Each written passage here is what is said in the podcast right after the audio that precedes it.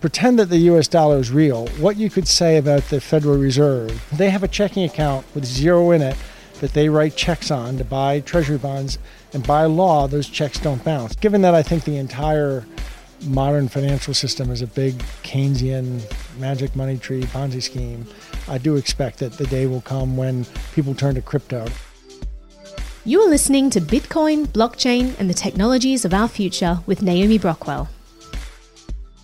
I'm here at PorcFest with Patrick Byrne, CEO of Overstock.com. Thank you so much for chatting with me. Naomi, such an honor to be on. Blockchain is obviously really great for circumventing government or giving more freedom back to people. Uh, what role do you think that government has in regulating cryptocurrency or blockchain tech in general? Well, I guess I must confess, as as revolutionary as I am, I'm a, a I guess what you could call a national security libertarian so I, I worry about uh, threats to our country. And that means that KYC and AML are not just things to be scoffed at.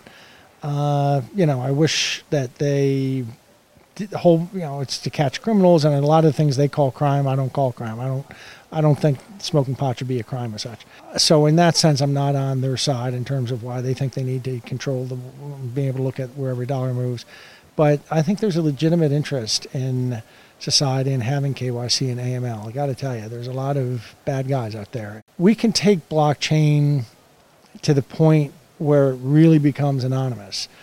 Uh, if you do that, there's going to be a lot of criminals and dangerous kind of people who get an edge over those of us who, you know, I'm not on the side of crime. I mean, well, like I say, there's a lot of things that they call crime that I wish they didn't call crime, victimless crimes. People think that things people voluntarily choose to do. That's not a, uh, a crime. But uh, I do worry that this, you know, could be used for, by bad actors to evade legitimate law enforcement. So, who draws that line between what should be legal, what should not be legal? Because currently, I mean, a lot of people want to get away from the traditional financial system because it enables the government to freeze accounts of people, you know, who contribute to causes they don't agree with or who are doing things that they don't think are right. Even if it's if it's not even illegal, they can freeze accounts. Ultimately, it comes down to as long as there's a KYC element, when it gets truly anonymous, it's going to you know, on the one hand, I love the idea of it becoming completely free and anonymous. And I know good people like you and me will use it to, you know, great ends, and we won't hurt anybody. But there are other people who will hurt people. I don't want Kim Jong Un to be able to move money to around the world without uh, without being able to be spotted.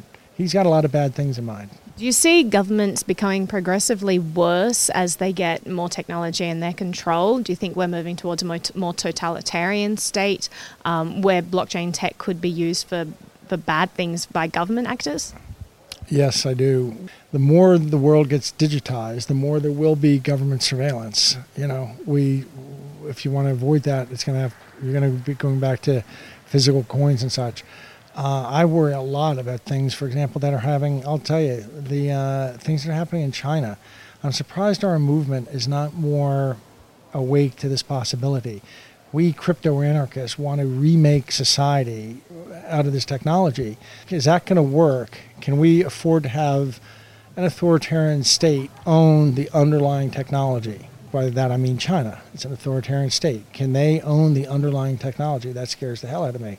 If the underlying technology to our crypto revolution is made in China, it means ultimately Xi Jinping controls the world. And I don't think that's a situation I want to see. You know, they're now doing crazy stuff in China. They're doing stuff where they're coming up with a score of how good a citizen you are, an index, and it's rated by using machine learning and it's based on what sites you visit and who you talk to and how often you talk to them and who you send emails with and what you read. And it, it all gets factored into one good citizen score. And if you're a good citizen it means you get to stand first in line and take good flights. If you're not a good citizen you're going to be moved out of your apartments. You're not your kids don't get into college. You so eventually, I mean, they're there now. It's at the point where they're going to make it impossible for political dissident to even think you can't even go to the sites. If you start going to the wrong sites, you're going to find, you know, you're losing your job or your pay's late or you're you don't get to take certain flights or you literally. I mean, they're you know you can't you can't go see certain movies because you're not a good citizen. It's all being derived through machine learning.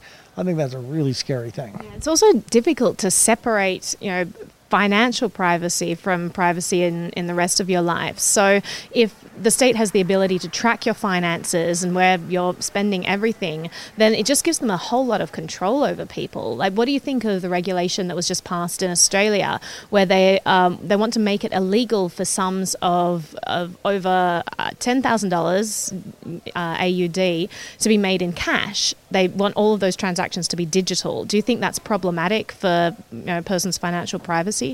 Yeah, yeah, of course it is. I can think of a lot of good uses that one can put eleven thousand dollars of Australian cash that you wouldn't want. You know, the government doesn't have any legitimate interest in knowing about. So. I mean, if we're in a state like that, I see privacy coins as having such a great function because you don't necessarily want the government to know what your $11,000 transaction is. It may not be illegal, but you still might not want them to know about it. Yeah, but you also don't want uh, or Osama bin Laden or Kim Jong Un to have to be able to uh, move money around. I think without uh, there are legitimate security threats. You know, the libertarian movement has embraced everybody who sounds anti-government. I'm afraid that sometimes makes them seem somewhat gullible to me. Uh, there's, you know, it's a nasty world. It's a tough world. You know, Snowden, before Snowden did what he did, and this is all you know, the public, the U.S. used to have, evidently, if you can believe what's reported in the press, used to have like a 25 minute edge that if the North Koreans had uh, gone to launch missiles, we actually would have known about it 25 minutes in advance. Uh, uh, because Snowden published what he published and, and showed them the leaks that they had, they got to seal that up. So now, you know, states, and it's not just North Korea, it was Russia too, that they we had a warning. We had a, some system in their computers. It was reported that if they had started mobilizing their missiles and such, we'd have known 25 minutes before they fired. And then after Snowden's revelation, well, I, I kind of wish we did have 25 minutes warning before they fired missiles. I think that was a bad thing for Snowden to do. I'm as distrustful of government as anyone. I believe in the Constitution. I'm not an anarchist, though, and we live in a nasty world. Uh, so I don't want to see swept away uh, the ability of liberal societies to defend themselves. Uh, and the threats that we face are not all, you know, battleships coming at us. So I think we have to be a little careful uh, even I know that may be anathema to your young and and optimistic, optimistic ears, but there's it's a nasty world. Right. I, I see it being very problematic how we make decisions about the trade off between freedom and security. Who gets to make those decisions? Uh, are they set by laws? Are they set by men, depending on the circumstances? It seems like it's a very difficult call to make. Well, it is a difficult call, and the people should decide. Ultimately, the people should decide it. So take for example in America the cell your cell phones. You know the government technologically would be possible, so they could listen in on everything and keep records of everything, or they could do nothing, or they had a system for a while where they capture the metadata. And that was really so they could reconstruct if there was an incident, they could trace it back and find everyone who'd been involved. Now, and so they're not recorded, they're not finding out the content of what you were communicating on your phone, but they do know that if you called Bill on such and such a date, that they were keeping that metadata. Well, that all broke in the press because of Snowden and such. The lawyers, the government lawyers, what they decided was they're on that spectrum between listening to everything and listening to nothing and capturing nothing. We're going to capture just the record, the metadata of who people talk to. Well, society has basically said we don't want that. That's too much. So they're moving it this way. And what will happen, maybe it'll be just fine, or maybe there'll be a nuke go off in New York City, and then um, and then people are going to say, you know, maybe maybe this was the right balance. I don't I don't pretend to know what the right balance is. I just think that the, what the right trade-off is, but I think that people ought to be understand that there is a trade-off, and maybe we'll find it by trial and error, and maybe some of those errors will concern. We'll see nukes, you know, nukes hit cities, and then at some point we'll say, well, maybe maybe we can stand this much surveillance, but not more. I don't know. It's difficult. I mean, they're tough questions, and I don't pretend to know. I don't know if capturing metadata was the right answer. That does seem uh, intrusive. Uh, sure seems intrusive today. Not sure after 9 11. I remember a lot of people I knew in New York, a lot of people who are now the kind of folks who are, you know, beat their chests about how awful that is. Boy, after 9 11, they would have tolerated anything. They would, you know, they would have tolerated any. So maybe it's just going to come in, come in waves. I want to circle back to Bitcoin in particular. What do you think are the main barriers to mainstream adoption? Are they social barriers, tech barriers, government barriers? Yes. Excellent. Uh, moving on. Well, the social barriers, it's got to be made simpler uh, than it is now for people. And there is so, and there's stigmatization. There's really stigmatization. It's hilarious watching the, the. I used to think that they just weren't very smart the mainstream. I still think that. Yeah, it is kind of shocking when I think of the people I knew who went into journalism. To be honest, from college, it was a couple really smart people, and then a lot of people who were just one notch above us football players. I was a football, college football player, and we're at the bottom of that totem pole. But uh, uh, they just stigmatize it, just like they're just like lemmings, or just they're repeating what they're told. You know that oh hey, it's used for ecstasy dealing and such. The last thing I checked, the U.S. dollar was used for ecstasy dealing, and it doesn't make that evil. Uh, so the stigma is a big thing. The government's getting comfortable with it. The government, from our interactions with regulators regarding all this Wall Street stuff and other, you know, I think the the I think European and and U.S. Uh, let's say Western governments are understanding it can't be stopped. But I think what happened in China last year, I think they have figured out in authoritarian countries. This is, I actually heard that in China they figured out uh, that if they don't stop it, that within 10 years it would be the end of the regime.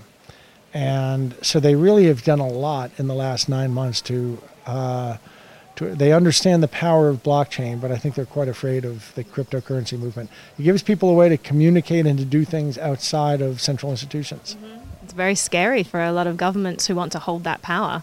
Do you see Bitcoin becoming a worldwide currency, or do you think it'll always just have a specialty use? People turn to it where they collapse, like Venezuela or Cyprus or Syria, or something. That's when people start getting into it is when their own financial system is collapsing. So yeah, it's given that I think the entire modern financial system is a big Keynesian magic money tree Ponzi scheme. Mm-hmm I do expect that the day will come when people turn to crypto. Now, whether Bitcoin is the one, whether Bitcoin has solved its speed problems, uh, or uh, it's another cryptocurrency, well, only time will tell. Mm-hmm. It's always uh, ironic when government narrative is that Bitcoin is a Ponzi scheme when they're the ones who created the Medicaid and, and central banking. Yeah. Pretend that the U.S. dollar is real. What you could say about the Federal Reserve is that it is loaning the United States Treasury fake money and we're paying back real money. Now, we can all dispute are any dollars real, but we have an we have an agent in our society who's been given a special patent, a special privilege. They get to loan our government fake money.